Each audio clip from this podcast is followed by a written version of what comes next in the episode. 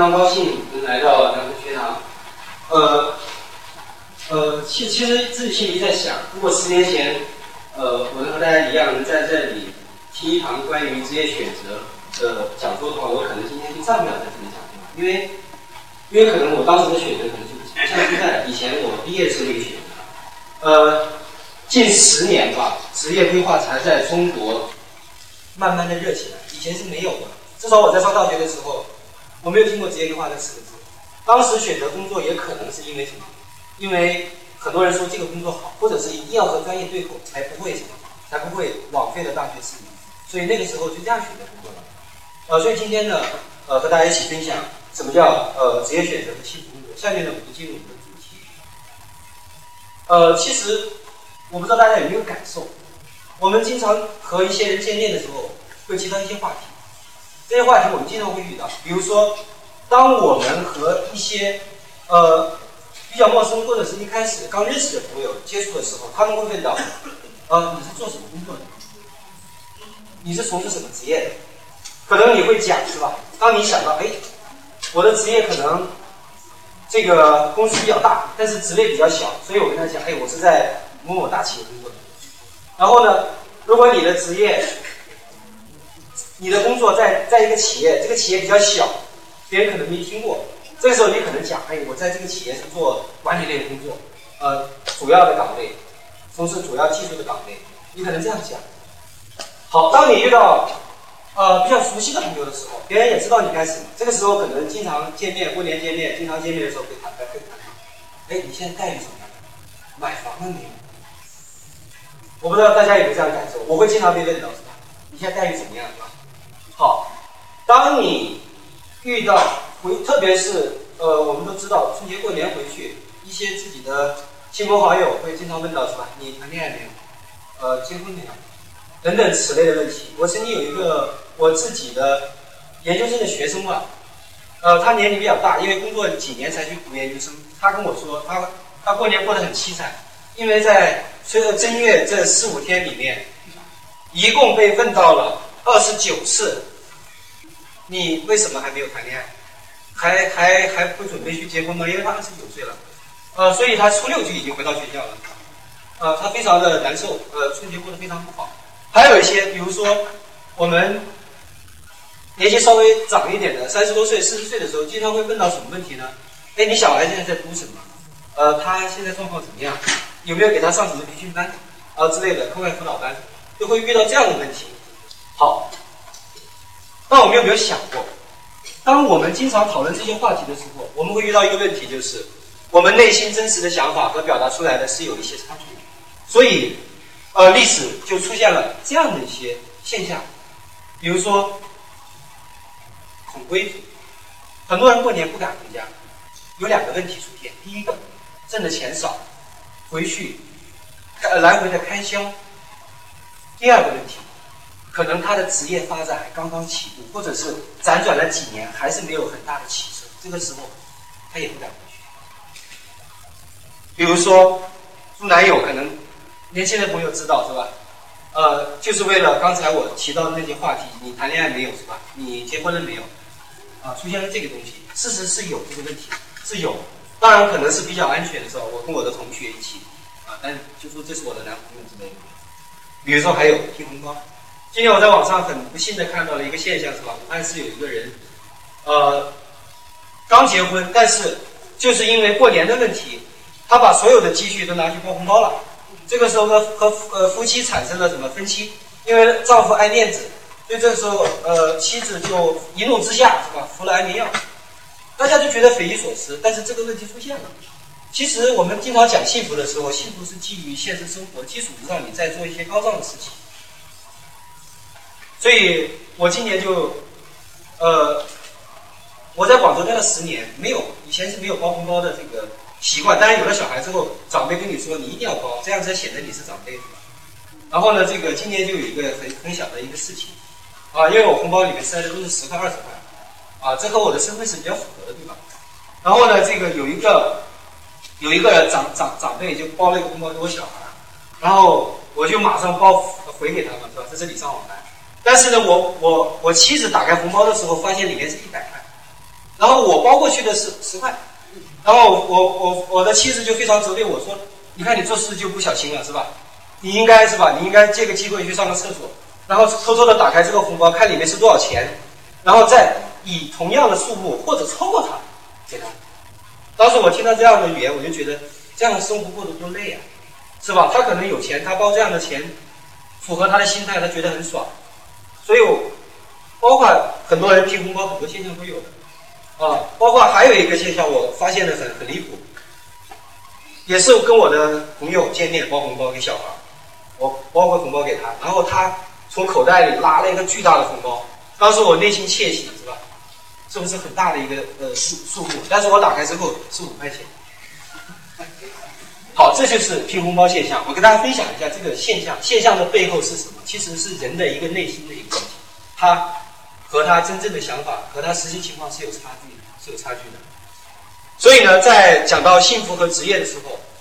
我们一定要想到一个东西。我去年年底的时候，跟我的一个学生在交流的时候，呃，他说：“哎呀，终于工作两年了，所以我现在买东西消费都已经上来了。”我说：“这个很正常，你不要觉得铺张浪费。”我举个例子，你们很清楚。比如说，我们在工作之前做学生的时候，或者是自己呃钱少的时候，工资很少的时候，我们可能出去买一百块钱的衬衫，觉得不错了。但是你工作之后，或者是你的。月收入可以达到一万的时候，这个时候你随便买买一件一千块钱的衬衫，可能别人看来很不正常，但是你自己认为非常正常。为什么呢？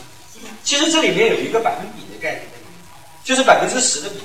我拿了百分之十的我的工资去买买产品，可能在别人眼里是消是奢侈品，但是这是很正常的。所以呢，我觉得我有必要跟大家回顾一下二零一一年职业和工作的事情。当你职业到了一定数目的时候，你可能会有更多的收益。这个收益可能不仅仅是金钱给你带来的东西。好，我们讲一讲二零一一年，是吧？二零一一年，呃，二零一一年呢，有这样的一个现象，在职场上有一个很大的变化，就是微博招聘成为了一个比较时尚的招聘方式。很多大学生也因为微博找到了工作。我身边就有这样的例子。好，我不知道大家有没有发现。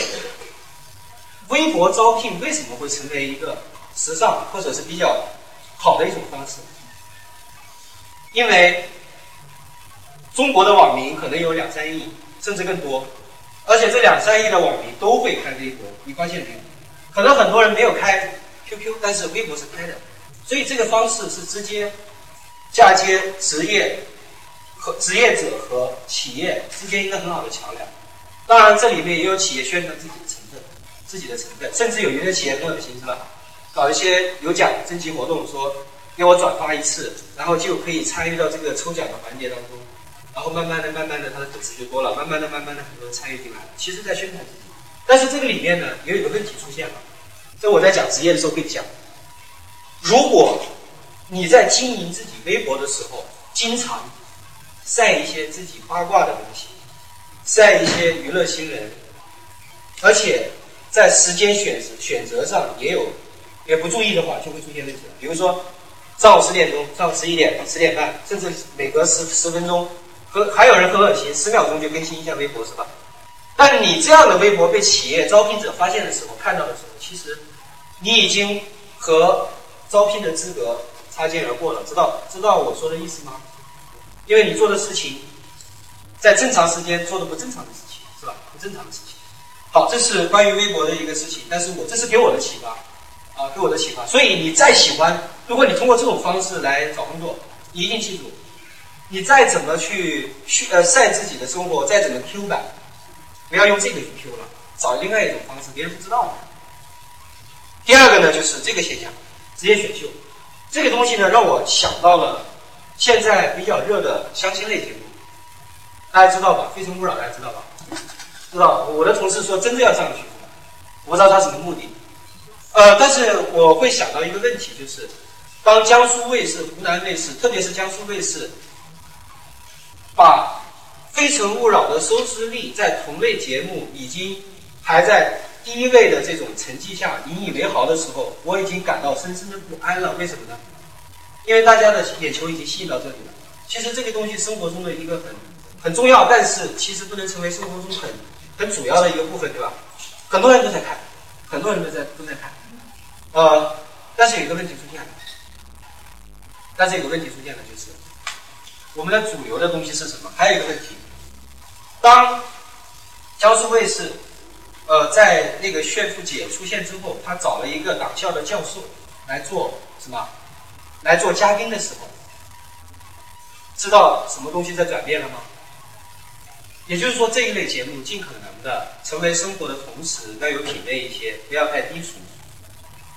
所以呢，职场选秀节目为什么和《非诚勿扰》都是一样的东西，让这个电视的呃收视率很高的时候，其实呢，迎合了人，就说普通人民的一个一个简单的心理需求，就是我要把自己露个脸，把自己展示一下。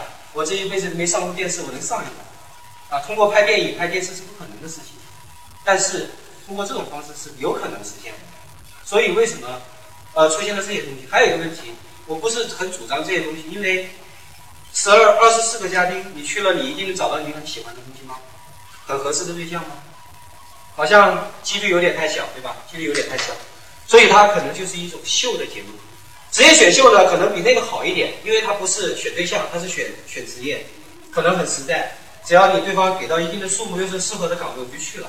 但是这里面也有个问题，给我的启示，给我的启示，就是你在找工作的时候，你去应你去展现这个，在这个电视上展现的时候，有两个问题要面对。第一个，你面对你现在工作的这个单位，你怎么去面对？第二个，你在择业的时候。你在选择的时候，你有没有坚定自己的内心，还是真的就是为自己露一把，然后露露脸了之后选择了又不敢违背自己的内心？因为我已经上电视了，我选择了我就不能改变了。其实是有求职者选了之后是后悔的，因为他真的是为了露一把。好，还有一个现象是什么？就是我看这个人，我联想到职业选择和职业定位的问题。也供大家一起参考联想一下，就这个人大家知道吧？啊，张绍刚，其实他被顶到了这个这个媒体的顶峰浪尖是吧？被很多人去批判，但是我觉得，呃，我也不是很认同他，因为我觉得，呃，人与人之间有一个相互的尊重，最基本的尊重。但这里给我一个很大的启示，从职业规划、职业定位的角度是什么？就是他适合去做，他以前是做法治的评论，大家都知道吧？他适合做这类的评论，但不适合做有两个对象中间做一个桥梁沟通的这么一个主持人。大家明白我的意思没有？因为他是他不适合做沟通和桥梁的作用。因为这类的主持人让我联想到理想。大家看到理想的主持人，就知道他的主持更多的把时间交给了求职者和是吧职场达人和企业的沟通，他只是做了一个桥梁的作用。但是。好像有百分之三十的时间，张绍刚给拿去了，对吧？当然，我不，我我我我也很尊重他在法制节目的这种造诣，但是他不适合在这个节目出现。所以徐小平在微博上发了一句话，说“非你莫属”的主持人应该换了。他也是搞职业规划的。呃，好，这个是直来直往。还有一个就是这个也是在二零一一年被新闻评论为。比较热的一个职业事件，就是在汕头的一个什么一个医生，他可能很累了，是吧？他在微博上发了一句话，叫“啊，我哪哪个被窝不容易”，因为他晚上可能被叫起来去急救别人。他说：“啊，您他还好，您等我下班再是好不？”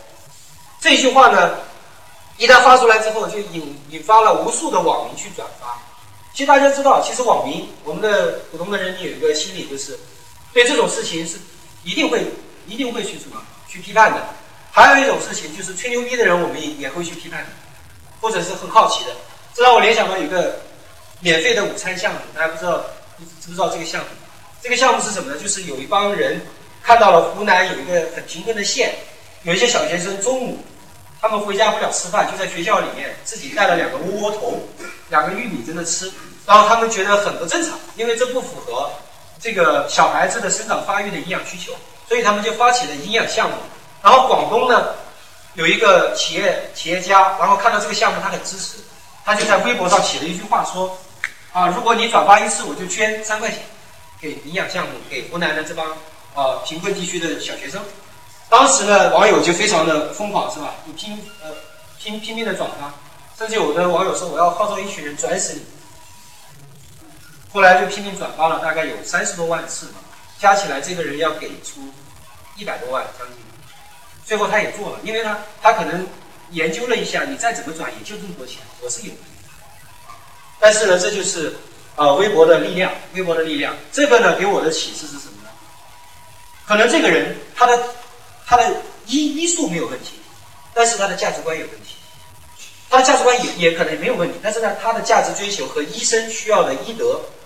和高超的这种奉献之间是有差距，因为我们知道有两类人，有几类人，他的工作是没有休息和上班这个很明显的界定。比如说消防员，比如说有有人站起来跟我说：“老师，啊，我要去做消防消防员。”然后呢，但是我我这个呃，我能不能说在我休息的时候，我就不要去去出警了？这个很难的，是吧？你不要说你接到电话要出警，说啊我在休息。这是不可能的事情，所以呢，可能他不符合这样医生对他对这个职业的一个一个价值的一个需求，是吧？这是给我的启示。所以有的工作不一定说很好，但是不一定适合你做啊。医生其实很累的。还有一个现象，还有一个比较热的事件，就是四大员工不老死的。呃，武汉五道的一个白领是吧？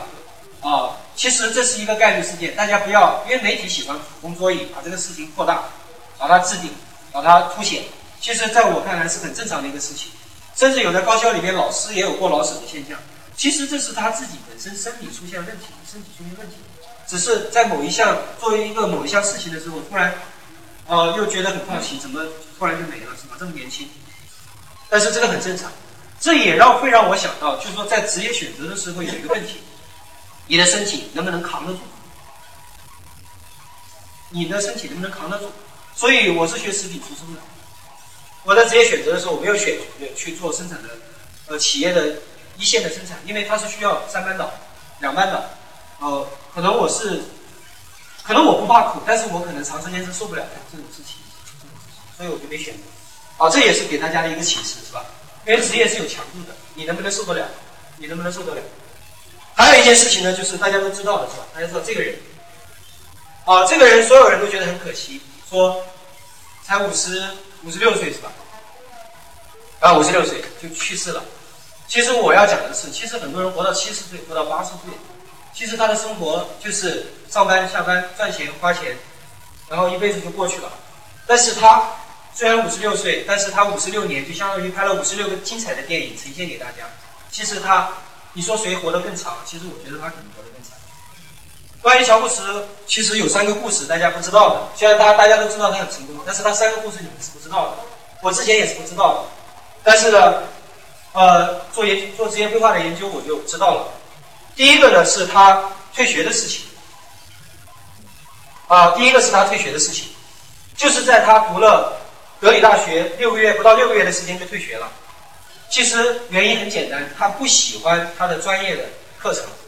他喜欢去搞一些设计类的、书法类的、美术类的这种创意类的东西。当然，他还是在大学待了十八个月去旁听，最后真正才真正离开了大学。好，这是他的一个一个退学的一个选择。还有一个选择是什么呢？就是辞退了。在他离开大学之后，他和他一个很好的朋友，在二十岁的时候就创建了苹果公司，然后呢，经营了十年。就在全球知名，但是在第十年的第第十一年的时候呢，他呢很不幸是吧？被董事会啊解除了。其实很简单，因为他那个时候公司很大了，公司的发展战略其实有很多人在想怎么去设计，但是他自己内心的一个设计方向和其他的百分之九十九的董事会的意见是分歧的、分歧的，所以呢，他就。坚持不下去，因为他不甘屈服于，他觉得自己做的事情是很正确的，所以他就不甘屈服于别人，所以最后就辞退，他也愿意。辞退之后呢，其实他创办了两个公司，第一个公司呢是 Next，第二个公司是 Timex，这两个公司呢都是搞什么呢？都是搞创意类的东西。有一个动画片你们可能知道，叫《玩具总动员》，就是他旗下，他是他创办的其中有一个公司设计出来的产品。而且是全球风靡。大家知道，其实这个跟跟他以前在大学里面学的那些书法、创意类的东西是有关联的，因为他知道，因为大家都知道，苹果的产品在 IT 市场雄霸一方最重要的核心的能力是什么？大家知道吗？是它强大的用户体验。大家明白我意思没有？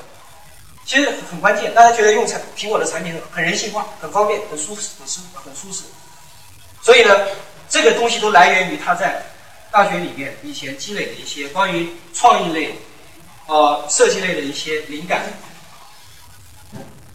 在辞退之后呢，在接下来的时间，他离开苹果之后，大家知道苹果低入呃陷入了低谷，但谁也没想到，在陷入低谷的时候呢，苹果买下了。买下了其中有一个企业叫 Net，然后呢，乔布斯又是这个企业的什么 CEO，所以自动的乔布斯又回归到了苹果，呃，这看上去是一个历史的奇迹，但是这就是必然，因为苹果最终还是屈服了乔布斯的价值观，乔布斯的理念就是从设计取胜，所以他又回到了回到了这个苹果，就创造了很大很多伟大的产品，是吧？伟大的产品，然后呢，呃。第最后一个就是死亡，是吧？他在他在大概在两千年的时候，两千零二年吧，应该是十年前，呃九年前吧，应该是他患了一个一个一个病，叫胰腺癌。其实这个病是非常难治的，近似于癌症。当时他听到这个消息的时候，他已经把自己的后事已经料理好了，是吧？该说的话也说了，该办的事也办了。但是，呃，没想到他坚持下来，因为他在年轻的时候看过一句话，这句话是什么呢？就是不要怕惧怕死亡，呃，你需要做的就是把每一天都当做最后一天来对待，你的生活就你的生活就更加精彩一些。所以他就凭着这个理念就走下来。所以当我看到这句话的时候，我以前也看到过，呃，我说这个话怎么说的这么这么高尚是吧？其实。看到乔布斯的心得体会的时候，我才知道，其实这些这句话是被被迫无奈说出来的，知道吗？所以我们有时候看到伟人说的话，不要觉得很有很了不起，其实这是和他的经历是有关联的，是他痛苦的经历让他导致了说出说出了这句话。好，你你你你可能有一天你也会说出这样的话，但是可能需要一个巨大的代价。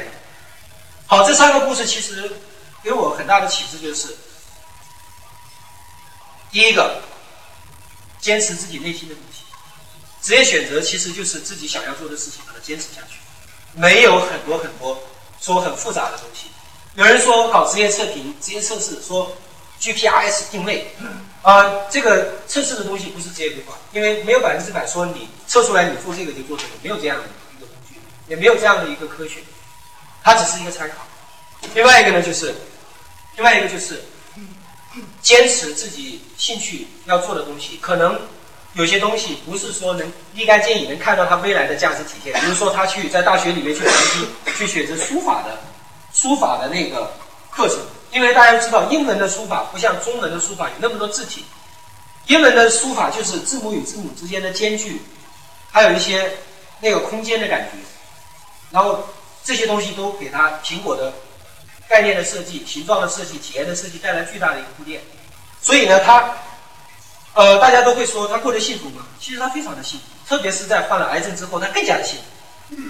可能大家不太清楚，所以你看他说过的几句话，你就知道了。他说过这样的几句话：第一个，工作将占据生命中相当大的一部分，其实大概三十年到四十年的时间。如果你从二十多岁大学毕业，二十三岁或者打工的出来十八岁。可能要工作四十年四十多年的时间，从事你认为具有非凡意义的事情，方能给你带来真正的满足感。好，这是他的一句话。第二句话，如果你到现在还没有找到这样的一份工作，那么就继续找。他的意思，不要屈服于现状，不要安于现状。当万事了于心的时候，你就知道何时能到来。这句话非常有哲理，是吧？还有一句话是什么呢？你的时间是有限的。所以不要把时间浪费在别人的生活里，不要被条条框框束缚，否则你就生活在他人思考的结果里。其实这个给我的共鸣就是，我们很多时候在做职业选择的时候，或者是有一个很好的想法的时候，别人马上就会跳出来，凭着他所谓的经验跟你讲，这个事情不可能，这个事情没有价值、没有前景，他会跟你说 “say no”。我不知道大家遇到这样的情况有？，OK。还有一句话也是让我非常陷入了深深的思考：不要让他人的观点所发出的噪音淹没你内心的声音。最重要的是，要遵循你内心和直觉的勇气。他们可能已经知道你其实想成为一个什么样的人，其他的事情都是次要。其实，其实我在大学在工作第二年的时候，我就已经找到我的工作重点。其实这个也是偶然中的必然。其实它是一个偶然，因为那个时候呢，很多学生就发邮件给我，说老师，我有职业的困惑，我不知道大学学什么，我不知道以后能干什么。上了大学才知道，大学不是理理想中的伊甸园，也是很痛苦和纠结的。然后我发现百分之八十的问题都是关于这些问题：怎么选择，做什么样的职业，怎么工作，如何更好的学习，促进以后的职业。所以那个时候我才，哎，那我就抓住这个，这个是我想做的。如果想帮助更多的青年人、大学生，我可能就什么做这个，可能直接就能帮助他。可能说有的困难的学生给点钱能解决问题，但这只是生活的解决问题，思想上的问题没有解决。所以我就做了这个东西，这是我真正想做的事情。好，所以呢，说了这么多，乔布斯给我们的幸福观很简单：做自己想做的事情，无论别人怎么说，哪怕是辞退，我都要去做，因为这就是。正确的事情，所以我也有一个理念，觉得只要只要自己觉得正确，而且是不违反社会法治道德的事情，你就可以坚持去做。总有一天你可能看到一些效果。还有一个问题是什么呢？当大部分人觉得这个事情没有前景的时候，你再去做，可能你就能成功了。你知道吗？为什么这个社会的百分之八十的资源是掌握在百分之二十的人手里？道理很简单，因为这百分之二十的人是做了别人不敢做的事情。所以他们就成功了，因为其他人是胆怯的，觉得有风险，所以不敢去做。好，我们再看看我们普通人经常看到的幸福，觉得这个东西很好，很有满足感，是吧？很有满足感。但是，但是有一个伟大的心理学家研究了幸福和金钱的关系啊，我觉得。我看到这个关系的时候，我终于明白了，为什么那么多的知名人士和企业家会拿他们赚的钱去做社会的公益。所以今天在座的各位，如果你看到很多企业家去做社会的公益，去成立什么慈善基金，你一定不要去崇拜他，你一定不要去什么两眼发光的去瞻仰他，因为金钱和幸福的关系就是这个曲线，到达一定数量的时候。再多的钱不会给他带来幸福感，明白吗？他只有把这些钱去做更多的社会公益，帮助别人，他才能带来精神上的富足，所以他才能找到幸福感。所以在座的各位，钱是职业当中不是最重要的东西，也是这一生当中最不重要的东西。因为有一句古话经常讲：“钱乃身外之物，是吧？死不再来，死了也带不走。”还有一个，还有一个，我我觉得很正常的，就是今年有一个老师跟我讲了一个他自己的观点：为什么现在很多人贪污？啊，为什么？他们贪那么多钱，比如说贪一千万，你说这个钱他他他会存银行吗？各位，他会存进银行吗？肯定不会，因为这是什么？打草惊蛇。他会把这些钱分给自己所有的亲朋好友吗？好像也不会，因为他舍不得，或者是就算舍得，那也是风险，是吧？那放在家里藏起来，藏在床底下，买个保保险箱，好像也不太安全。但是你会想，他过得幸不幸福？各位，绝对不幸。他生于不安的现状，虽然可以有奢侈的消费，但是他很不幸。所以各位，这就是什么？幸福和金钱的一个曲线。所以，我希望大家今天了解这个曲线之后，你就知道了，其实赚再多钱不重要。所以，企业家到最后，他也不是说我赚了很多钱就重要了。他在他真正到了一定的境界的时候，他会拿这些钱来回馈社会，因为这是这是所有人都会，很多人会选择的一条道路，因为这才能才能让他带来一个成就感和幸福感。好，就是这个道理。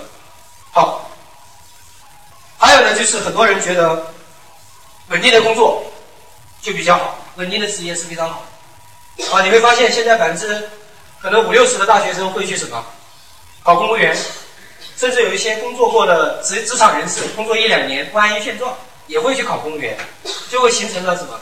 每年的十一月份或者十月份，每年的公务员报考的这个新闻会成为热点新闻，经常会是这样的一句话：报考人数历史新高，是吧？历史新高。某某职位达到了多少比例比一，这样的一个概念其实很正常，但是这个问题出现了，这就是社会的一个社会的一个价值观和规则在里面，让很多人选择工作的时候说稳定的工作就是好的，公务员工作是好的，事业单位是好的，去做老师是好的，等等等等等等等等。但是有一个问题出现了，什么才是真正的稳定？什么才是真正的稳定？当你在一个职业上面干了四五年，没有毫无进展的时候，你是不是会会有点心慌啊？比如说你的待遇没有涨的时候，或者你的职位没有涨的时候，你一定会有点有点焦急了，因为你已经开始迷茫了，这个这个职业能不能继续做下去？为什么很多公务员跳出来去做下海，去做做其他的生意，做其他的职业？还有一些是吧？还有一些一些人可能一辈子就从事了这个职业很安稳，但是他我刚才就讲到了，他可能他这几十年的职业生活就是很安定的上班下班花钱消费这样的一个生活，没有任何的感觉。你跟他讲，他说你跟他说你这样的工作你满足吗？他可能说他可能内心口头上说很满足，其实内心是很很遗憾的，说我这一辈子就这样过去了。其实真正的稳定是什么呢？真正的稳定是。你的核心能力是不可取代的，或者是说你有了这样的一个技能，走到哪里你都能找到你你想要的职业。也就是说，一个职业领域的核心能力是什么？你能不能抓住这个东西？然后这这个东西是不怕金融危机来冲击你的，是不怕竞争的激烈、人才的激烈的竞争来冲击你的，这才是真正的稳定。好。还有一个就是，社会给我们安了一个什么？安了一个很好的一个工作，所谓的这样的工作可能就很幸福，比如说光鲜一点，做演员、做导演，啊，比如说做什么呢经理、董事长、CEO，什么总监、主管等等这样的一个职位、这样的一个名称的时候，就感觉这个特别好。其实是这样的吗？我刚才已经讲了，其实这些人就是为了冲着这个东西去了。大公司，在大公司工作就是说我在大公司工作；如果是在小公司工作，就说我是在重要的岗位。其实内心非常的纠结啊，因为因为什么呢？因为这些东西是别人想要的，不是这是这是大家觉得可能正常的东西。但是你追求的东西是什么？不是不是所有人都觉得你去适合去做一个。很主要岗位的领导、领导决策者或者领导者，其实不一定适合你。但是注意，注意的是，你要找到真正符合你、你的这种趋势、你的能力和你的性格特点的一些职业，才可能让你感到这种很自然的感觉。所以我在呃前一段时间说，有的人天生看上去想做研究，像做研究，比如说很多高校的老师是做研究的嘛，大家都知道。当做研究，其实。好像看上去就很很古板，不善交流。其实可能有些东西恰恰它这个特点就符合了研究岗位给他带来的这这个特点，符合他的这种特点，所以他才能做出伟大的产品、伟大的研发。在边旅游娱乐的时候，他能静下心来思考这个东西该怎么做，甚至花十几年、二十年去朝一个方向去研究，不甘寂寞。这这就是可能要要的。他觉得自己很快乐、很幸福，我不需要去做什么处长之类的什么东西、校长之类的什么东西。好，还有人说说一个好的家庭啊，赶紧成立一个家庭就幸福了啊，成家立业。所以这里我要讲讲一个现象，可能大家现在慢慢也能感觉得到，现在中国的离婚率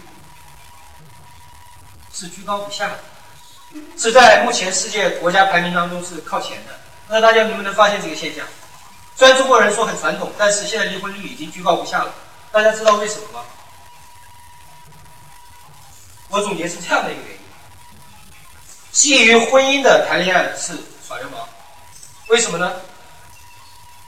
其实我们说西方人，西方人不严谨、不严肃，在结婚之前就发生了很亲密的关系，是吧？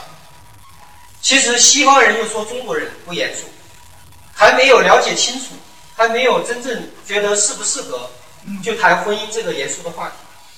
大家明白我的意思没有？其实我还是很很认同，先接触时间长一点，多谈一点，可能就找到真正适合的东西。所以不要。呃，急不急就说要结婚是吧？当你一下子马上就进入这个话题的时候，你还没准备好，你很多东西没有准备好。大家有没有发现，当我们呃，我们很多人都渴望着渴望幸福，但是我们同时陷入了恐惧幸福的模式。当我们真正有一天，真正有一天成家了，我们很恐惧幸福带呃那个婚姻带给我们的幸福，因为。我们还没有准备好，我们有没有更多的钱去支撑这个家庭，包括父呃子女的教育。还有一个问题，当我们拿到了可能急功呃很急促的拿到自己所所别人所理想，刚才我说的传统的那种啊拿到一个什么什么级别位置的时候，可能很恐惧，因为你害怕做不好，也很恐惧工作有失误的地方。这就是什么传统的幸福模式。其实。我不知道大家有没有概念，我们一切一切的工作、一切的职业、一切的学习、一切的社会交往，都是为了一个殊途同归的事情，那就是什么？幸福。那什么是幸福呢？什么东西才叫幸福？是不是刚才我们讲的传统那些东西？所以我曾经写过一句话，写过一篇文章，我当时的标题也写的非常的极端，是吧？我说逃离广州的一百个理由。当时这个写了一篇博文嘛，当时有感而发。为什么有感而发呢？因为当时小孩出生之后，我在请保姆，请保姆让我非常的头痛。为什么呢？因为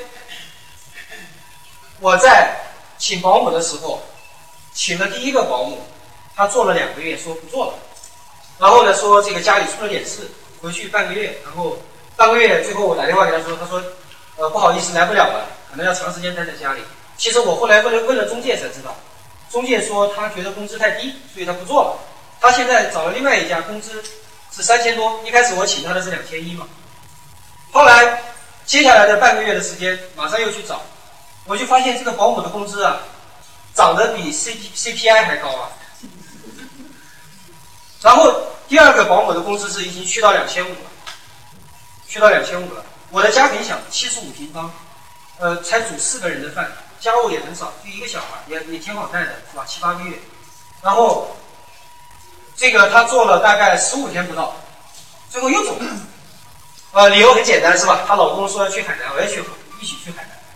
其实后来我打听了中介，又不是，因为他的一个同事，同时做保姆的，打电话给他说，赶紧来这个区，啊，来什么什么什么区，这里的工资已经超过两千八了，然后他就走了。好，这后面的故事还是很简单，就是我一直纠结至少半年的时间纠结纠结于这个问题，所以我后来写了很极端的写这个问题。那半年让我非常的头痛啊，因为我觉得你可以提出来嘛，是吧？我可以给你呃适当的可以加，但是他不提，他就这样悄悄的就走了，以无声的来抵抗你给他的工资，呃是这么不多是吧？但是在我看来，保姆的工资已经够了，住家型的三餐都包了，所有的福利我都给他是吧？假期都给他。过年还给他一些红包、交通费，然后大学生刚出来的工资是多少？好像也就两千五不到吧。所以我就写了这个文章逃离，但是我还是坚持站在这里，是吧？坚持站在这里，啊，也觉得活活得很幸福，因为当时就是一一怒之下写的。后来我分析了一下，其实还是过得很幸福，因为我喜欢我的职业，喜欢我的生活，那我可以什么？我可以呃这个找。更努力一点是吧？更努力赚更多的钱去养活一个保姆是吧？